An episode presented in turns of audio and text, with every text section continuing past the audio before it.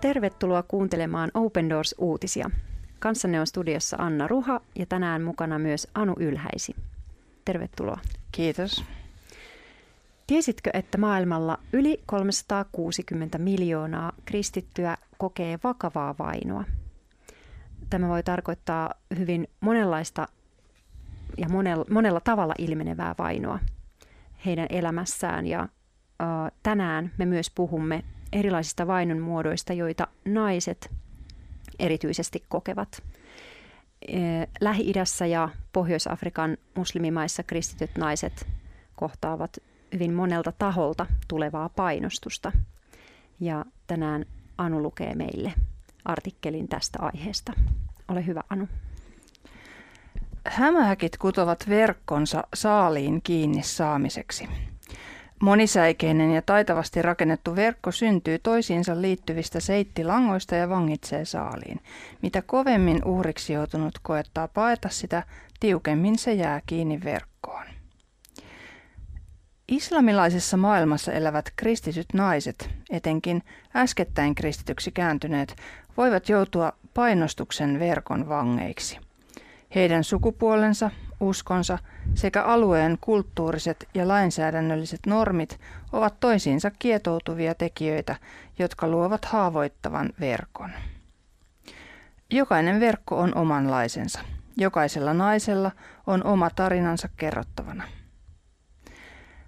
Sahar on nainen, jonka tarina on hyvin samanlainen kuin monien muidenkin ja kiteyttää sen, millaista painostusta muslimitaustaiset kristityt naiset kokevat Lähi-idässä ja Pohjois-Afrikan maissa. Omasta uskosta päättämisellä on hintansa. Sahar on kristityksi kääntynyt iranilainen nainen. Hänen elämässään näytti olevan kaikki hyvin. Rakastava aviomies, kaksi ihanaa lasta eikä taloudellisia huolia. Hylätessään islamin Sahar tiesi kohtaavansa samat vaarat kuin muutkin kristityiksi kääntyneet naiset muslimimaissa. Hän ymmärsi, mitä hän voisi menettää. Saharilla ei ollut naimisissa olevana naisena laillista oikeutta uskonnonvapauteen. Hänen hartaalla muslimimiehellään olisi käytössään monia tapoja painostaa vaimoaan luopumaan uudesta uskosta. Iranin laki ei antaisi Saharille suojaa perheväkivaltaa vastaan ja mahdollisen avioeron myötä hän voisi menettää taloudellisen ja sosiaalisen asemansa sekä ihmisarvonsa yhteisössään. Saharin ottamat riskit eivät olleet vähäisiä. Kodista karkottaminen voi naisten kohdalla johtaa hengenvaarallisiin tilanteisiin. Vaikka miesten katsotaan voivan asua yhdessä jonkun muun kanssa, naisten asumista muualla kuin vanhempien tai aviomiehen kanssa pidetään poikkeavuutena ja siveettömänä elämäntapana. Naapurit voivat myös aiheuttaa ongelmia yksin asuville naisille. Esimerkiksi miesnaapurit voivat aktiivisesti koettaa päästä sukupuolisuhteeseen naisen kanssa. Suuressa osassa islamilaista maailmaa esiintyy pyrkimyksiä kontrolloida kristityksi kääntyneiden naisten aviosäätyä. Jos nainen on naimaton, kristityksi kääntymisen seurauksena hänet voidaan pakottaa välittömästi avioliittoon muslimin kanssa. Usein islamista kristityiksi kääntyneiden naisten liikkumista rajoitetaan. Perheet käyttävät rangaistuksena kotiarestia, usein fyysisen väkivallan ohella. Sillä estetään naisia tapaamasta muita kristittyjä ja tuomasta häpeää suvulle. Miesten kohdalla on tavallisempaa, että suvut hylkäävät heidät, ja siihen voi liittyä myös taloudellisen tuen lopettaminen. Koska miesten taloudelliset ja sosiaaliset mahdollisuudet ovat usein sidoksissa perheen kunniaan tai häpeään, muslimitaustaisilla kristityillä miehillä voi olla vaikeuksia aloittaa alusta itsenäisesti. Iranissa muuhun kuin islamiin kääntymiseen liittyy vaaroja kummallekin sukupuolelle. Vankeus tai työn menettäminen uhkaavat sekä miehiä että naisia. Koska naisten asema on Iranissa muutenkin heikko, he ovat erityisen haavoittuvia. Kun Saharin aviomies sai tietää vaimonsa uudesta uskosta, Saharia uhkaavasta Painostuksen verkosto tuli kipeää todellisuutta.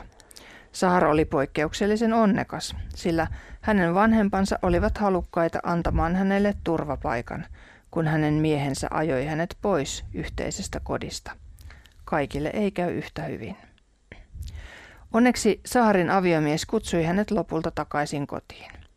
Vähitellen he saivat korjattua välinsä huolimatta Saharin uuden uskon aiheuttamista jännitteistä.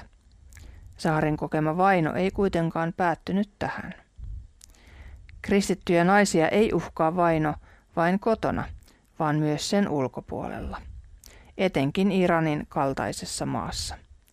Sahar pidätettiin ja hän joutui vankilaan seurakunnassa toimimisen takia. Koska Saharia olisi voinut uhata pidempi vankeus, hän ja hänen perheensä lähtivät maasta pian hänen vapautumisensa jälkeen.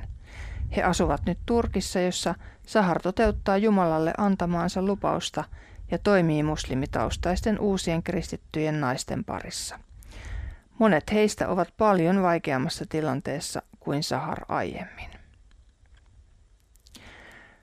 Lähi-idän ja Pohjois-Afrikan alueella sosiaaliset käytännöt, sukujen odotukset ja lakien asettamat rajoitukset tuovat kristittyjen naisten elämään paineita mukautua uskonnollisiin normeihin. Naisten kokema painostus on yleensä laajempaa ja monitahoisempaa kuin miesten. Kun näissä maissa kristittyihin naisiin kohdistuvan painostuksen laajuus on pisteytettynä keskimäärin yhdeksän pilkku seitsemän, miesten on viisi pilkku yhdeksän. Alempi pistemäärä ei tarkoita sitä, että miesten kokema vaino olisi vähäisempää, vaan että heidän kokemansa vaino on tavoiltaan vähemmän vaihtelevaa. Vainon verkkojen ymmärtäminen auttaa käsittämään, miksi on tärkeää tukea Y K:n naisten syrjinnän ehkäisemistä koskevan sopimuksen kaltaista lainsäädäntöä, joka voi toimia turvana uusille kristityille naisille eri puolilla maailmaa. Saharin kaltaiset naiset tukeutuvat myös muualla maailmassa elävien kristittyjen rukouksiin. On rukoiltava, että Jumala puuttuisi tilanteisiin siellä, missä uudet kristityt ovat eniten eristyksissä muista. Tämä on kuvaava ja monipuolinen tämä Saharin tarina. Ja äh, vaikka niin kuin tässä on sanottukin heti artikkelin alussa, että jokaisella naisella on oma tarinansa kerrottavana ja se on oma ainutlaatuinen tarina ja kokemus jokaisella naisella, niin silti niissä on niin kuin aika samankaltaisia elementtejä monia näiden ö, naisten elämässä, jotka on päättänyt seurata Jeesusta ja maksaneet siitä aika kovaa hintaa monella eri tavalla.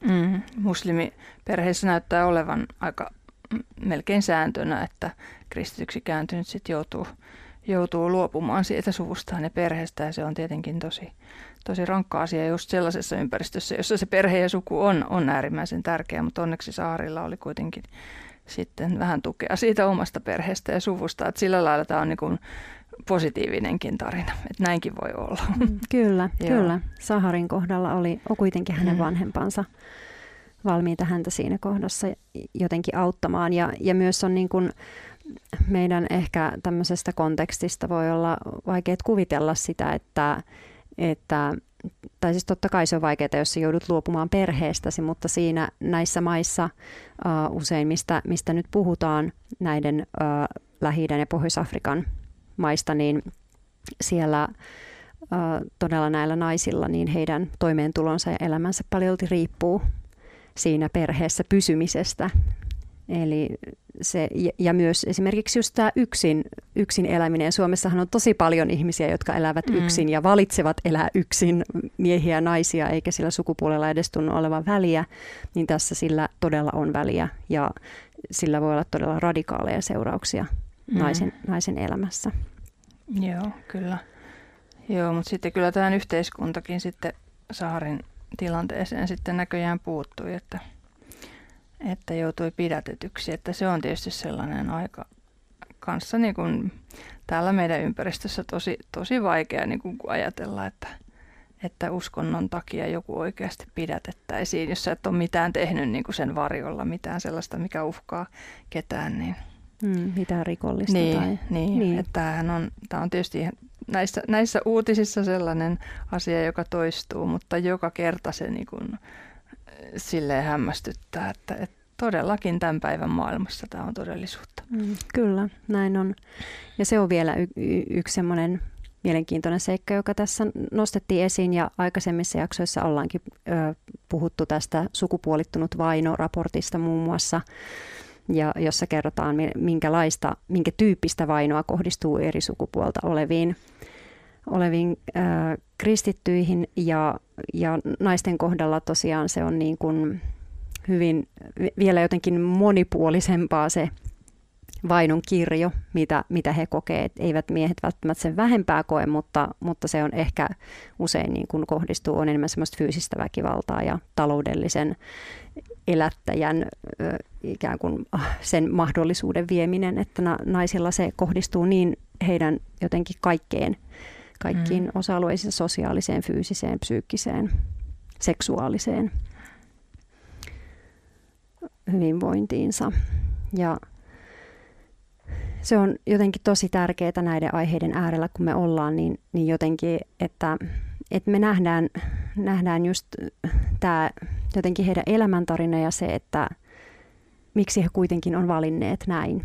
Se, mistä lähdettiin liikkeelle, oli se, että, että Saharilla oli kaikki. Hänellä oli ikään kuin kaikki mahdollinen hänen elämässään. Mies ja perhe ja kaikki oli ikään kuin hyvin, mm. mutta sitten hän, hän on löytänyt Jeesuksen ja se on ollut jotain niin järisyttävää, että, että tästä kaikesta huolimatta, mitä me luetaan, niin hän on silti valinnut näin. Ja me saadaan hän, hänen puolestaan myös rukoilla, niin kuin tässä on kehotettu.